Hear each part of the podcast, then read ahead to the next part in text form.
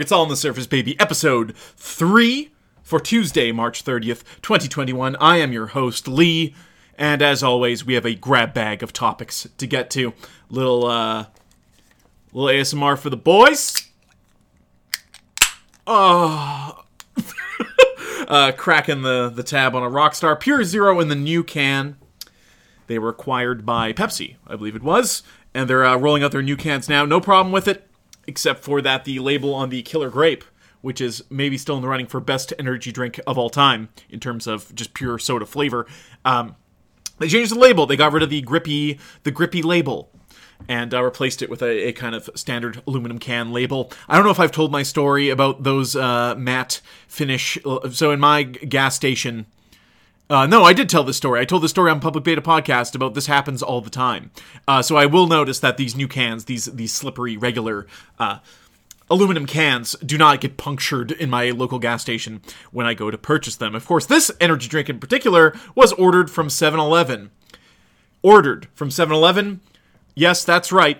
I decided uh, to do some chores around the house yesterday at lunch, and instead of just running down to the gas station like a normal person, uh, I, I put on a monocle and um, got a stack of money and decided uh, to order from 7-Eleven to have another human being go to 7-Eleven for me. And I understand this is a common practice in uh, heavily populated urban places around uh, North America. Uh, New York, you know, you might have someone, uh, you know, run your groceries to you, etc. And we do grocery delivery here as well. It's not like we're in the fucking Stone Ages. Uh, but ordering a bunch of beef jerky and, and chocolate bars and some hot wings and uh, energy drinks and have a man deliver them to my doorstep. That was something new.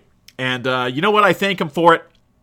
Living here in the Frankie Valley, called that because we experienced all four seasons in the last 24 hours. We went from plus 18 degrees Celsius to a blustery negative 17 here with 90 kilometer an hour winds.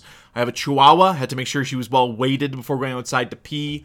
Uh, there's, the Trans Canada Highway, the one road, is uh, a complete mess. 50 to 70 car pileup in Alberta, I'm hearing. I don't know how there can be a swing of 20 vehicles. That seems like just go count it again. Uh, how sure how cl- is it closer to 50 or 70 or tell me the exact number. That sounds awful. I hope everybody is safe and doing well out there. Uh, everybody of course here rushes to put on their summer tires to people from uh, more temperate climates. Uh, we have two sets of tires for our vehicles. You have your winter tires, a little more grippy for the ice, and then the summer tires, which would be your standard tires. I rock all seasons, and that doesn't mean I'm some uh, genius or anything. In fact, they are not great in the winter, uh, but they are better than summer tires for for driving in all kinds of weather. But I digress.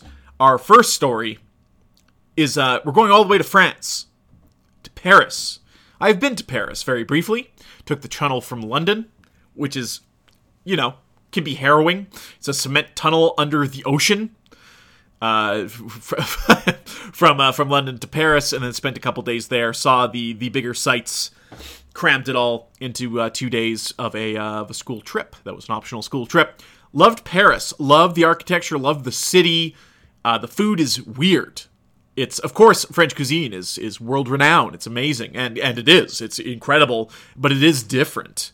Uh, it is is different than most most foods I've had anywhere else on the planet and that's including just having come from London, where I don't know what their food is. I don't know what the food profile. The spotted dick, tea and crumpets, bangers and mash, a lot of blander foods, or weird things made of fish. Uh, I don't know what their, but you know, you know, Paris, France, uh, butter in everything, cheeses, breads, cream, sauces. Uh, it's all incredible. Except what we're talking about today is not food. It's in fact Lego. What do you guys know about Lego? Love Lego whole life loved Lego. Uh, they have those new Lego creator uh, sets now. There's a, a bonsai tree and then like a bouquet of flowers. I don't know if they've expanded that. They do like uh, ships and bottles and stuff. So like stuff more for mature audiences. Uh, but no, it, they're cool display pieces on top of being a legit uh, Lego set. And uh, I've been keeping an eye on Amazon here and always seem to miss the uh, the bonsai by a few minutes because obviously if you don't grab them at $70, which I believe is Canadian SRP, you're going to be paying, paying double at least. And that leads us into uh, into our story here. French police on trial trail the first news story I've read of the new tits of the iceberg, and I've already fucking blown it. French police on a trail of international gang of Lego looters. Three suspects reportedly said they were part of a team specializing in stealing collectible sets. So, hmm, much like Pokemon cards have come back in such a big way, and that has led to a whole new batch of Pokemon card scalpers. Lego has always had this going on. Uh, limited sets, people just buying up what stores receive uh, to flip them on on online marketplaces and stuff like that. This is nothing new. However, taking them and not paying for them is is something I am not as aware of. Uh, French police say they are building a case, no pun intended, against an international gang of toy thieves specializing in stealing Lego. They've warned specialist shops and even parents to be aware of a global trade in the bricks. The alert comes from uh, comes after officials arrested three people, a woman and two men, in the process of stealing boxes of Lego from a toy shop in uh, Yvelines, Yvelines outside Paris. Yvelines? Okay, sure. Last June. Uh, under questioning, the suspects, all from Poland, got those Polish people, man. They they've played us. We think they can't even screw in a light bulb. Meanwhile, they have massive global Lego toy theft rings. Uh, reportedly uh, admitted that they were part of a team specializing in stealing lo- Lego sought by collectors. The Lego community isn't just made up of children, one investigator told Le Parisien newspaper. Uh, there are numerous adults who play with it. There are swaps and sales on the internet. We've also had people complaining their homes have been broken into and Lego stolen. The arrested gang were first reported in France in November 2019, and again in February of 2020. They come to France, set up in a hotel in the Paris region, uh, then set about raiding toy stores before returning to Poland to sell off their haul, the officer said. Gerben van Ijikin, Sure. Uh, a Lego specialist who advises uh, the online auction platform for buying and selling collectibles says uh, sales on the French site doubled last year. In uh, investing in these pieces, so, so, is that like Amazon for France, uh, but more of like an eBay, I guess. Libé. Uh, investing in these pieces isn't new, uh, but this niche market has reached new heights with the pandemic. People have more time at home because of health restrictions, and the game market has exploded. We often have more than 1,000 Lego sales a week. I'm assuming that's sets, not individual pieces. Uh, there's always uh, been dealing in Lego.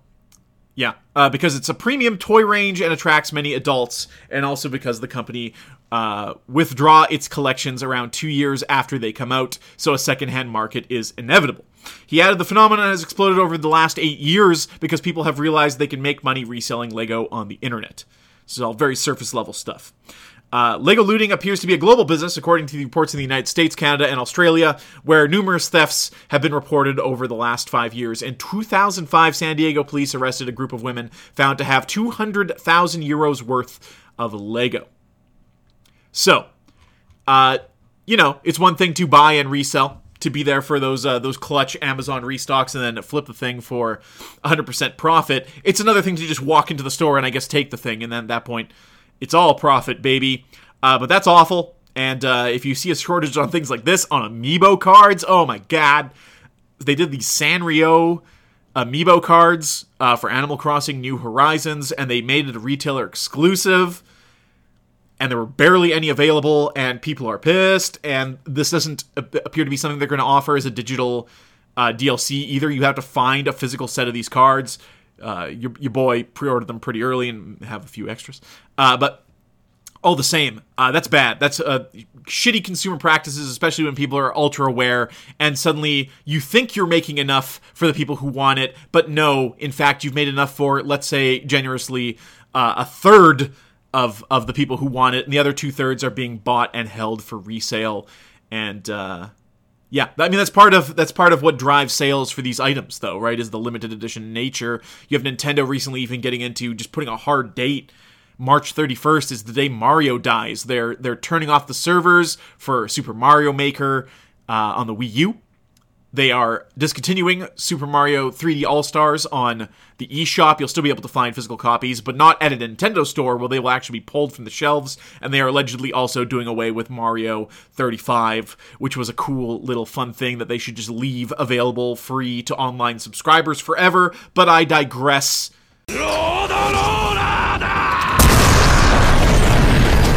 Reed here again for Lee's podcast with my bullshit anime segment with the weird intro. So this week we're going over another fantastic series by Shinichiro, I think I'm pronouncing that right, Watanabe, the famed director of Cowboy Bebop and Space Dandy.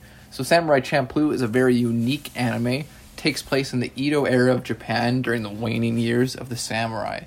What's unique about this anime, and anybody that's seen will be able to tell you that, is its soundtrack. This game has a very heavy influence of Americana hip hop uh, stuff.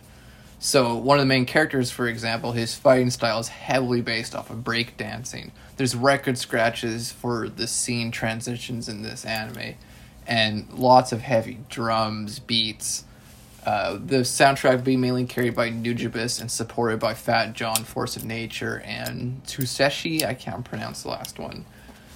Uh, anybody that knows Nujabes knows if you go to YouTube, you'll find that he has millions of views, and people have often called him the grandfather of lo-fi and chill hop. So, Samurai Champloo, besides the soundtrack, is awesome for just its characters and easy breezy going story. It's very much an episodic anime where each episode does not relate to the next one typically. There is an overarching plot, but it's incredibly simple. So, in this anime, there's three main characters. There's Fu, who is a young teenage girl who hires the other two main characters to help her search for the samurai who smells of sunflowers and as everybody knows, sunflowers do not have a scent. So it's a it's a very loose plot. Um, the two bodyguards she hires essentially are Mugen and Jin. Mugen is a rough and tumble, very crass, very loud and vulgar criminal from the Ryukyu Islands who has a very unique fighting style to disrupt his enemies' predictions, and essentially is a very fun guy who just wants to fight and prove his worth. On the counterpoint to him is Jin. Jin is a classically trained samurai who is now a ronin, who values pride, uh, honor above everything else, and is trying to find a new master that can really uh, be worthy of his sword. Unfortunately for him, no such master exists in this point in Japan anymore. Uh, and th- that's basically that's basically the show. To be honest, is these three characters going on wacky adventures each week, trying to attain this goal that is only really obtain- uh, touched upon in the last two episodes. But anybody that's watched it knows that it's an incredibly good anime with very good characterization and character development. Three characters who have no purpose or direction in life, finding it on the journey for the samurai who smells the sunflowers. Three people who have found who had no family and found it in each other. It's a very classic tale, but it's incredibly well done. Um, I highly recommend this to anybody who loves very fun action anime. The fighting sequences are incredibly good. It's an anime knows knows exactly when it needs to be funny, when it needs to be serious, and when it needs to be sad. Um, anybody that's seen Cowboy Bebop will know that it follows a similar structure with just as enjoyable characters and just as good dramatic moments. So please go check this out. You can find it fucking everywhere. I believe it used to be on Netflix, but you can find it on Blu-ray and DVD anywhere. It's readily available. Funimation also has the entire series up on their YouTube if you are in the states, I believe. So yeah, please go check out Samurai Champloo, one of the best animes ever made.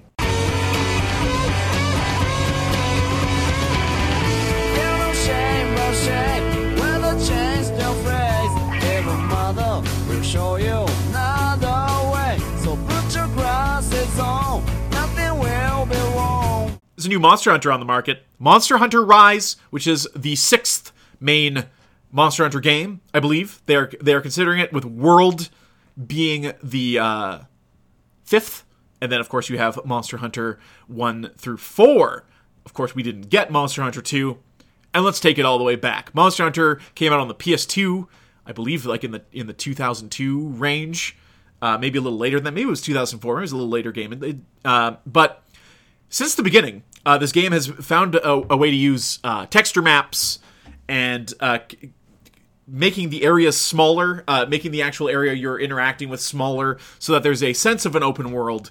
Uh, but but they're using bells and whistles and tricks to make this game look great on any platform. Is this is in complete a complete side uh, to to what I'm about to talk about with Monster Hunter, but it's something that this the series has always had, and it's something that I always have to look to uh, when I feel bad that we aren't moving up with Monster Hunter that consistently Monster Hunter is going to go where the players are and put their product there.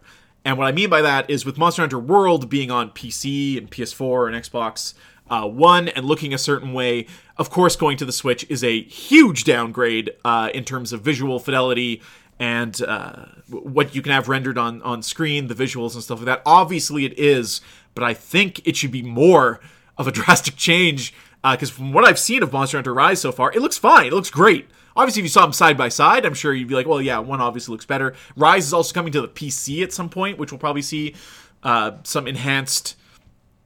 Uh, what have you, fidelity and whatnot. Uh, apparently will be a console exclusive to the Switch, which means that in Japan, the Switch has now just stepped on the jugular of the Xbox and PlayStation.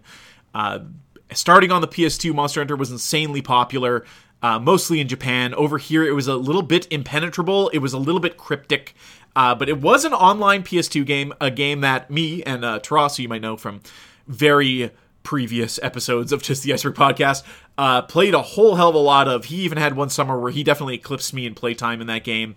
And uh, we had a great time with it. It was a fantastic game. Since then, of course, the PS2 servers have been shut down, so that you can still play the offline portion of the game. But there are large uh, parts of that game in the event uh, category that you you will never be able to touch again. So there are actual monsters and stuff you cannot fight in that game. I don't know if there's a way to activate those quests using su- such thing as a game shark or an action replay. Haven't looked into it, uh, but the, those game those games definitely work with a game shark or an action replay let me tell you. Uh, so i wouldn't be surprised if, if, if, somehow in the game's code you were able to force a fight with the kirin or the lao shan or uh, the the online only stuff. Uh, but in the original game you're basically defending the village uh, fighting uh, stronger monsters and impressing the elder there until you get the hero blade and fight the Monoblos which i believe was the, the kind of final boss of that. Um, there were some other Elder Drag. The, the, idea of Elder Dragons were introduced in that first game. Uh, the game didn't use the face buttons for attacking. It used uh, directional inputs on the stick to do your attacking, which is very strange now. Something that uh, a game called Too Human also had, and some other games have had, of course, since then. Uh, but at the time, it was it was very interesting, a very interesting choice of how to use your second stick, especially in an action game where there's no lock on on the monster. Uh, that you would actually map your camera to, to something like that is fucking insane. And then also when the PSP games came out and they used the face buttons because of their lack of a second stick, that actually became the default, I think, for most fans at that point. Now, in Japan, they of course got a sequel to Monster Hunter in Monster Hunter 2, a game that has never been localized over here. And we also missed at least two other Monster Hunter games that I know about. I've never really thoroughly looked into this because with a Monster Hunter game, as long as you're playing the most updated form of Monster Hunter, you're doing all right. The uh, the specifics of the story and the setting and stuff like that not so important. And if they are, uh, I believe there's a game called Monster Hunter Generations that might be for you. That is basically a uh, catch-all of those areas and uh, a bit of nostalgia for for long-term fans. Jumping into Monster Hunter, a lot of people did it with Monster Hunter World. It was a huge success. Capcom, uh, you know, was revitalized. There there was talks of Capcom like being bought out. Uh, by like a Microsoft or something like that prior to the success of Monster Hunter, and then those talks just kind of faded into the uh, the ether. The second Monster Hunter game uh, was always something I considered importing. Of course, you'd have to get a PS2 uh, with it, as it was a region locked console, uh, if, if memory serves. Uh, but they had some new monsters and stuff like that that they later put into other iterations of the game. And then, of course, the game jumped over to PSP. There was an MMO PC only version of Monster Hunter for a time. I know in Japan they also ported the PSP games directly to the PS3 for native play there. You could also plug a PSP into a TV with uh, coax uh, or, or the composite cables or whatever, and then use a DualShock 3 on your PSP. And let me tell you, I saw some visuals that rivaled the PS2 uh, doing this when I, when I was playing it. Of course, you're going to play Monster Hunter on the PSP for long periods of time. You're probably going to want to get a setup like that.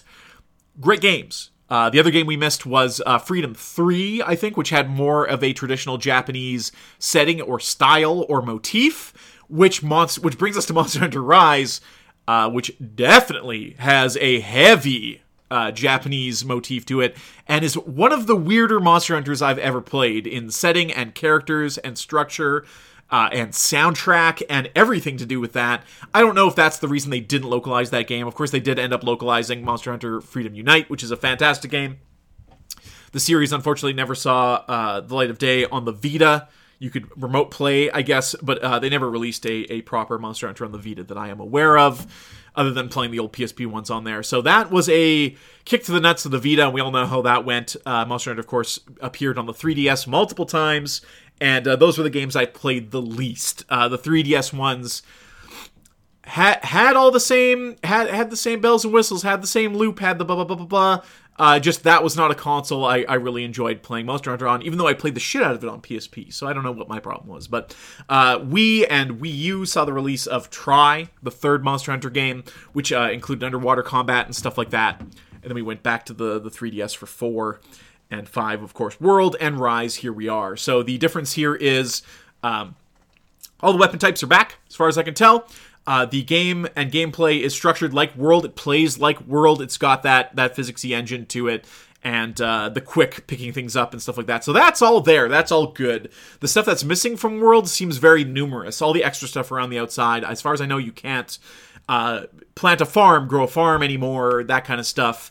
Uh, again, the, the structure of the game, where you go to get everything in this game, is, is quite strange. And I'll talk a little bit more about it on Public Beta Podcast. But the core of uh, Monster Hunter is there. The armor sets are there. They've given you another companion in a Palico, which is a giant dog you can ride. People are immortalizing their pets in this game. Of course, you do get a cat as well.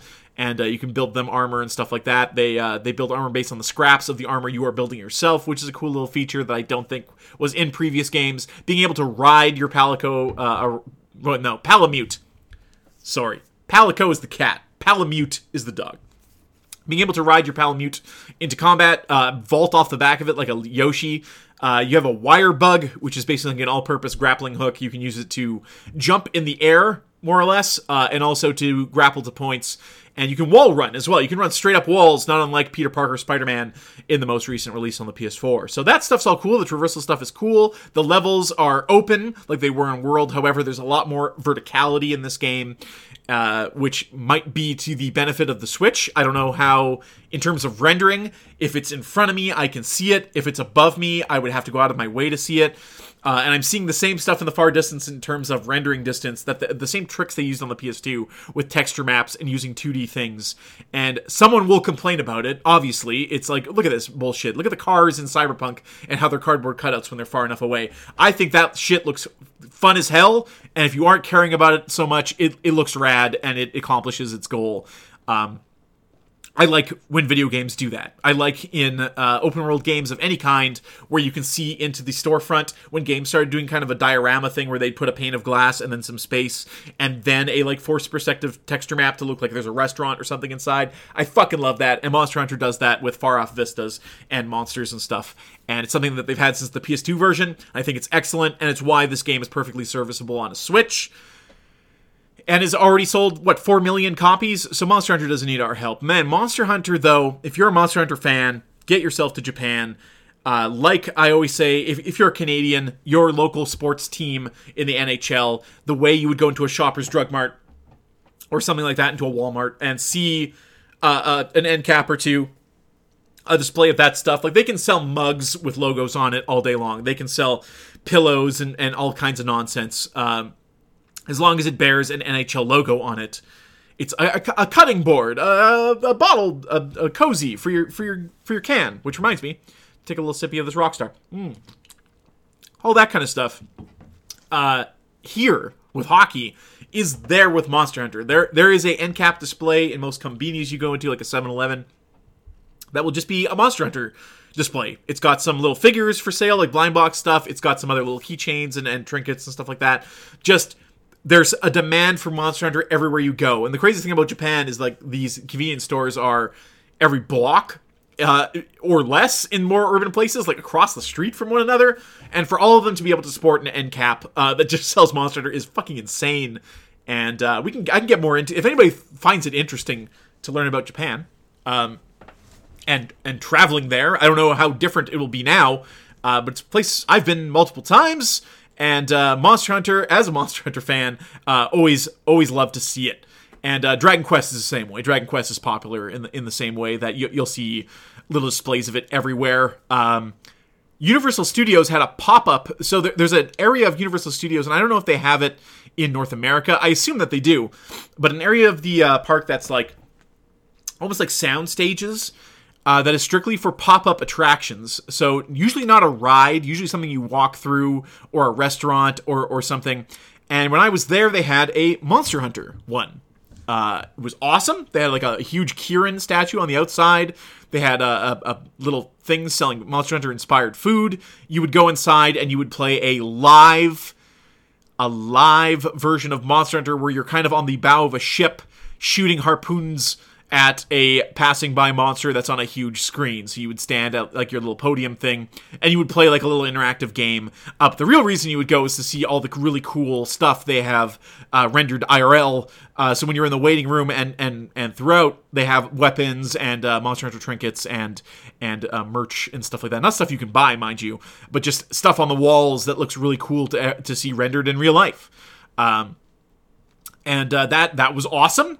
And I would say that on average, that was a very quiet day for Universal. When you think of a theme park in Japan, you think of a packed. Uh, not the case. I think the, the longest we waited for any ride was maybe in the Harry Potter world, and it was like an hour. But this Monster Hunter thing, what like seemed to have con- people constantly moving through it. Like you, you came all the way to Universal Studios. This thing was old too. Like this, this had been around for a while uh, when we visited it, and it was still one of the bigger attractions uh, to go check out. Monster Hunter is a fucking huge phenomenon over there, and uh, glad to see Rise is doing well, and obviously now the Switch will just take over. Switch Pro, think it's uh, think it's inevitable? Probably. It's a matter of timing with the Switch Pro, in my opinion. Do you go through another holiday pushing your current Switch, knowing that you maybe have something out a few months later, and what does that mean for games and exclusives and what does that mean for making a Nintendo ass Nintendo decision to release a console four years into the original Switch's lifespan that, uh, like the new 3DS, will have exclusive games and stuff like that? I don't know. Highly curious myself.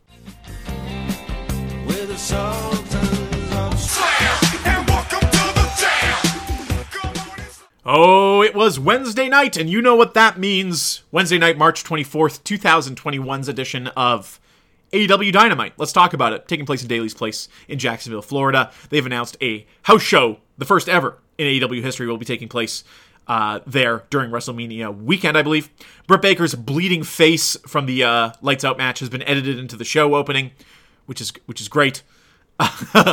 Kenny Omega versus Matt Sydal to start things off. Omega with a self-indulgent intro. JR says, uh, as his granny would say, "Don't break your arm patting yourself on the back." Sydal beat Nakazawa on Dark Elevation to earn this match. Apparently, that's still going strong. You you get one singles victory and you are entitled to a title match, which I believe this was. I don't know if it was ever mentioned after the the match started. Um, was pretty sure this was a title match for whatever reason. Don Callis joins announce desk for this one. The announcers are getting uh, openly hostile with him at this point, which is which is a lot of fun. Excalibur notes that Omega and Sydal work a similar style. However, Omega's got him beat on a power strength scale. Callis is a great heel on commentary. I love how he goes quiet when Kenny is near losing. Thunder Spiral from Sydal gets a very close near fall. Kenny overpowers poor Matt Sydal, one winged angel, and the champion retains, I guess, if this was in fact a title match. Marvez interviews John Silver and the Dark Order who are just like comedy baby faces at this point. Uh, Silver dismisses Marvez and continues to practice dodging the coffin drop. Hangman Page is there with some words of encouragement. What a baby face this John Silver is. Hangman Page with Cezar Bononi in a match. Bononi has a real good look as a uh, as a big man. Some miscommunication in this match, however. Hangman eventually smashes uh, Cezar with a buckshot lariat for the pin. From earlier today, Lance Archer is in a collapsed building calling out Sting. Maybe he was looking for Sting, who also has a penchant for collapsed buildings. Britt Baker and Tony do a promo interview kind of thing together, which is weird. Uh, in that Britt Baker is being congratulated for the match she had, which makes sense in a shoot point of view. Like, hey, both people in this wrestling match did a good job and made a really good wrestling match. But in storyline, Britt Baker is the loser, so why are we congratulating her? Seems a little strange. Congratulating the effort, I guess. Um, but in wrestling, I don't know if that makes sense. Uh, she does have a cool line here where she uh, says, "Hey, Mick Foley, thanks for the thumbs up, but I did in one night what took you 20 years to do, or something like that." Britt Baker is on fire. Pinnacle are up next. But first, uh, Christian is backstage with the Varsity Blondes and Dante Martin. Dasha excuses herself from this scene. Frankie Kazarian pops up, asks when the work starts, Christian. Christian and him uh, have an uncomfortable few moments. Christian eventually challenges him to a match next week. Frankie Kazarian says, I have a match on Elevation this week. You should watch that. Was it Elevation or Dark? Can't keep him straight. Dante Martin and the Varsity Blondes versus Pinnacle, which today will uh, consist of FTR and Shawn Spears. They have new music that sounds like like Street Fighter V menu music. Tully, MJF, and Wardlow stalk the ring. Death Valley Driver to Martin from Spears, and the Pinnacle wins here. Uh, Wardlow murders Pillman after the match, and uh, promos are cut by multiple Pinnacle members. Seems like a strong group. No response from the inner circle on this uh, particular episode of Dynamite. That'll probably be next week. And that's just how they tell stories. Team Taz and the boys backstage t- talking about a storyline that doesn't take a break. Anything to do with Team Taz and Sting. Uh, Team Taz and the boys are backstage. All is well. After uh, Brian Cage stepped out of line last week and uh, had a moment of respect for Sting and said, "Hey, Sting, you know what? You're all right." Uh, and then Taz took offense to that. They've apparently s- smoothed things over. Everybody has got shit-eating grins here. Uh, through through forced smiles, they say all is well. Brian Cage ends it with a "Who better?"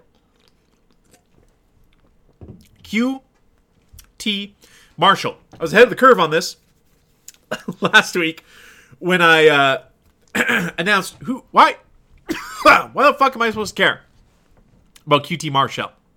QT Marshall, and nothing against the guy.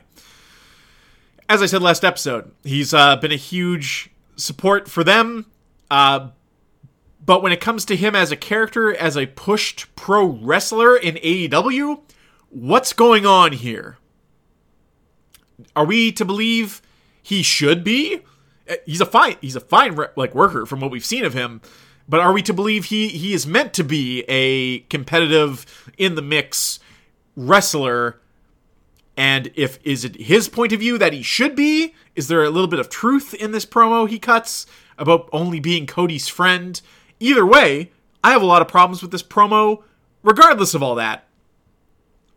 He comes out and and acknowledges his wife in the crowd and says, uh, you know, it's hard to to be working all the time and not to go home to my wife, his his like high school sweetheart or something like that, and points her to the crowd. Lovely, okay. Uh, wasn't this man involved with a like love angle with a bunny a few months ago? Okay, it really makes driving the high school sweethearts thing uh, home weird when this man was was uh, whatever. Same thing as Shawn Spears, basically. It's Shawn Spears being like, "Oh, Cody says I'm a good hand, I'm a good friend." Uh, blah blah blah blah blah, and then QT says something about meaningless bumps, uh, which I mean he's referring to what he does behind the scenes versus what he does in the ring because this man is never in the ring. I don't know. Cody comes out, thankfully, to save this segment. Arm is in a sling, agrees to give Marshall an exhibition match next week, uh, which is what he wants. And, uh, yeah. So QT Marshall comes out here and disparages the company with Tony Schiavone. Uh, says he has a wife, even though he was involved with the bunny a few months later. Uh, says that he's tired of being in, in Cody's shadow and demands a match. It's this Shawn Spears thing, again. Uh, so QT can now go heel and we never see him again. What is the deal here? What is the. I'm having a hard time uh, separating the story from w- the real life here uh, because QT Marshall shouldn't be a pushed wrestler on Dynamite. I don't. Brandon Cutler and the Young Bucks versus Lucha Bros and Laredo Kid. Pac could not attend this Dynamite, and Laredo Kid is taking his place. Laredo Kid has uh, been injured or something like that. Uh, Excalibur says something like he's making his return to Dynamite after two years or something like that, but it's like, well, Dynamite didn't exist two years ago, so what the fuck are you talking about? Some great high flying moves. Laredo Kid hits a DDT on Brandon Cutler and pins him one, two, three, which was a cool upset of an ending. Omega decks Kid after the match. Matt calls him off. Omega says, uh, seems completely unhinged here, talks about the decisions they made, and he's referring to leaving New Japan uh, to, to do what they're doing now. Ask them to too sweet with him. The Bucks turn their backs and leave. The Lucha Bros now recovered, lay out Kenny Omega. Good Brothers arrive late to quote unquote save their buddy. This was fine. Uh, the the match was really good. It was a lot of high spots. It really uh, would have benefited from having a fucking crowd there to get into it. Uh, but but these men did a did a real good, quick, cool match. And uh, the story here is that the Young Bucks are, are, are have gone soft. Uh, and uh, they don't want to ally themselves with, with Kenny Omega and his, his current heel tactics and stuff like that. So this story is continuing to be told. Jade Cargill video package and promo calling out Red Velvet. Nyla Rose versus Tay Conti will be up next. The main event, Darby and Silver for the TNT Championship, also to come. Brandi Rhodes and Cody's special project is revealed. They will be getting a TV reality show, not unlike Miz and Mrs. Uh, so if you can't get enough of Cody and Brandy, uh, check that out. Jon Moxley is backstage with Eddie Kingston, who is nursing a broken something or other. Tay Conti uh, pulls this one off here in this match. Uh, Nyla too arrogant, uh, too arrogant with uh, some some really shitty pins. Shida rescues Tay Conti, who was beat down after the match. Matt Hardy and his crew strike after the match. I have written here, which is from a completely different match. My notes got all messed up. So yeah, the Jon Moxley Eddie Kingston thing. They call it Good Brothers.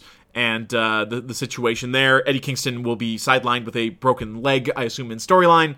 Uh, Tay Conti is awesome, gets a cool win here. Moving on. Oh, that's what it was. Uh, Matt Hardy is hanging out after the match uh, because Dark Order comes out to. What the fuck happens at the end of this match here? No, that was that was at the end, wasn't it? That was the chaos at the end of the show. Yeah. Well, a line, just a random line of notes got mixed in here. Matt Hardy strikes, beats the shit out of Tay Conti. No, that didn't happen. Uh, they they showed up and Bunny attacked. Yes. Bunny Shida rescues Tay Conti, Bunny lays out Shida, and Matt Hardy comes out. One of two times Matt Hardy interferes here after a match and says that the women's tournament was shit because the bunny wasn't in it. There you go. Chuck Taylor and Orange Cassidy, Kip, Penelope, Miro video package. They are going to have their match surrounded by video games next week or whatever the fuck is going on there. Let's get that over with as soon as possible. Uh, pretty loaded show for next week. That being said, they run down the existing card. Scorpio Sky gets a quick video package before the main event. He will face Mike Sydal on uh, Dark Elevation, Elevation, Elevation this Monday, aka yesterday. Uh, so you already know what happened in that match if you care. Uh, John Silver, supported by the Dark Order, ragdolls Darby Allin, works feverishly to do damage before the first near fall. We head to picture in picture and slow things down. These two faces have an incredible match of moves, working a mile a minute, most moves per second I've seen. Sting comes out with his bat to keep the Dark Order at bay, though they weren't really interfering in the match that I saw. Darby with a stunner, blocked by Silver with Anna Jay's hold, uh, like a rear hold. Silver selling his arm, starts working with kicks. Darby with some super armor powers out uh, of some strikes. Silver tries something from the top rope, is pushed back and lands on his bad arm. Darby coffin drops onto the entire Dark Order at ringside, back to the top. Darby gets his leg on the ropes uh, and kicks out for a near fall after a drop from Silver. Darby reverses a power bomb with a code red and pins Silver 1 2 3. Fantastic match. Sting wanders over to Silver after the match and pulls him to his feet. Darby offers a fist bump. Silver accepts a show of respect between these two faces. Hardy pulls Darby out of the ring. This is what was fucking me up. Uh, and uh, Hardy, the, the whole family strikes, and there's complete chaos as this breaks down. This was a completely fine episode of AEW Dynamite. Maybe not as sound all the way around as uh, as last week's was but thought it was fine. Uh, we're marching towards WrestleMania over at WWE. Peacock is busy editing uh, and censoring content before it is re-uploaded to their servers of the WWE network. I'm trying to understand the WWE network in the United States is a complete shambles right now, uh, with people basically being forced over to Peacock now at this point, with all that content not being there. Uh, so it's like, yeah, you'll you'll get upgraded to Peacock for no additional cost, but you won't be getting the content you already were. It seems like a mess, especially if it's going to be delayed by NBC meticulously going through decades of pro wrestling content to take anything questionable out of it. Oh my god, that's impossible. That's fucking impossible. Meanwhile, meanwhile, on Peacock, on your streaming WWE network. You've got Hulk motherfucking Hogan, a shoot racist, will be hosting that show in a, in a few weeks here. But let's go back and let's take out some some references and some visuals. That that's so fucking asinine of them to be doing. Who do you think you bought? Are you not familiar with pro wrestling? You're gonna have to watch every fucking show to take some of the stuff off of there. Think, stop and think. No matter what era of of wrestling fan you are. Stop and think about some of the stuff that you think about on a regular basis. Where you're like, well, no way that'd be on TV now. But then you look at the Alexa Bliss, Randy Orton shit from the past few weeks, and you're like, it's not it's not better.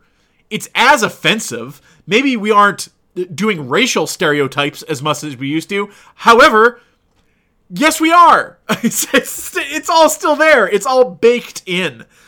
And what Disney Plus does, and I will rarely give a uh, nod of the cap to Disney Plus. But their message of just like, hey, yeah, this was made in a time. I just started Yakuza 3 the other day, and it also had some like, hey, this was made in 2009, and some views and some things have, have most definitely changed since then. So take it with a grain of salt. This, this was made in a different time. Disney does something similar, which is like, hey, this has like a historical uh, significance that that we d- we want to keep intact uh, to to you know sp- sponsor conversations uh, taking place about why this isn't okay now or why it wasn't then, but to simply go in and expunge uh, all that all that stuff from WWE Network is is so fucking asinine. Just don't don't have bought it in the first place. Jesus Christ. So now you don't have a definitive place to see all this content, and tape trading comes back. Like, what the fuck? Anyway, that pisses me off. Need the ah, whatever. Anyway, there's so much awful stuff. There is so many hours of things that you you would want to take back or just slip under the rug for no one to see ever again on that stuff. They will be editing that stuff forever, delaying it coming to to the service for what? For it ultimately to get sold to somebody else in a few years? What a fucking joke. Uh, especially of WWE to buy up all that stuff and then to have it compromised in this way, to buy up all those video libraries, to have a complete third party go through it without the context of pro wrestling history, and just fucking pick and pull that stuff out. What what happens to this content going forward? Do they get the the Peacock edits? Is that going to be like a thing now? Like, oh yeah, let's watch WrestleMania. Oh shit, I'm watching the Peacock edit. It doesn't have X, Y, and Z. That stuff is dumb as hell. Korean barbecue. You love it. I love it. Brands and fast food places are trying to market it. I don't know what. So, got the barbecue, Korean barbecue burger from Wendy's the other day in a moment of weakness. I'm like, it's time to get Wendy's. And I saw they had it's a limited time, and I'm a sucker for limited time. Anything, I'll try it and uh, render my opinion on it here at the end of the show. So this burger's got uh, spiced bacon. It's got pickled onions. It's got a Korean barbecue sauce. It's got hell. It's got what is Monterey Jack. Of course, Korea known for Monterey Jack cheese. Not a bad burger. A perfectly fine burger. If this was like a Burger Week burger, uh, where people go out think outside the bun like Taco Bell, uh, but but do something a little weird, a little a little against the grain, a little uh, out there with a, an ingredient or something they don't use typically. This would be a fine entry into that, albeit a little bland. When I think of Korean food, one of the first things I think about is heat, is is spicy. So I don't know if I got regular bacon in this thing if there was meant to be a heat factor to this this burger but it was relatively bland and i would say on in terms of spiciness is a, a fucking zero if not under a zero. Um, the pickled onions were interesting tasted like they should. Uh, pickled radish or, or kimchi or something if you could find a way to incorporate in that that into this burger would probably been the better way to go but a weird ingredient tastes good but it definitely tastes like you know t- tone it down 50%, make it 50% pickled onions, just so we don't offend anybody in case someone accidentally buys this and are immediately turned off by those onions. I thought it was fine. I think they could be stronger. Wendy's bacon, some of the best in the fast food game, easily. And uh, this is no exception. It's great. If it was meant to be spiced or some kind of special edition bacon, I don't think I got it. Uh, but no complaints there. The patty, fine. The bun, great. The Korean barbecue sauce, subdued like anything else on this burger that was out of the ordinary. Uh, Wendy's, I've been on the record saying the value menu is the way to go. They're bigger burgers, other than like your your bacon Swiss and your baconator and stuff like that. Uh, I I don't like the amount of ketchup they fucking put by default on those burgers. This has no ketchup. This just has the barbecue sauce, and it's worth your time, except for the price. You're having a fucking laugh. I got a small frosty and a small fry with this thing. And it cost me twelve dollars. That's insane. There's nothing premium on this except for a little bit extra bacon. There's no way it should cost that much, limited edition or not. Uh, this burger, if, if someone handed you one, absolutely eat it. It's it's pretty delicious. Uh, but maybe supply some of your own um, uh, gochujang or something. I don't know. Well, fuck, add some heat to this goddamn thing. It was sorely missing that.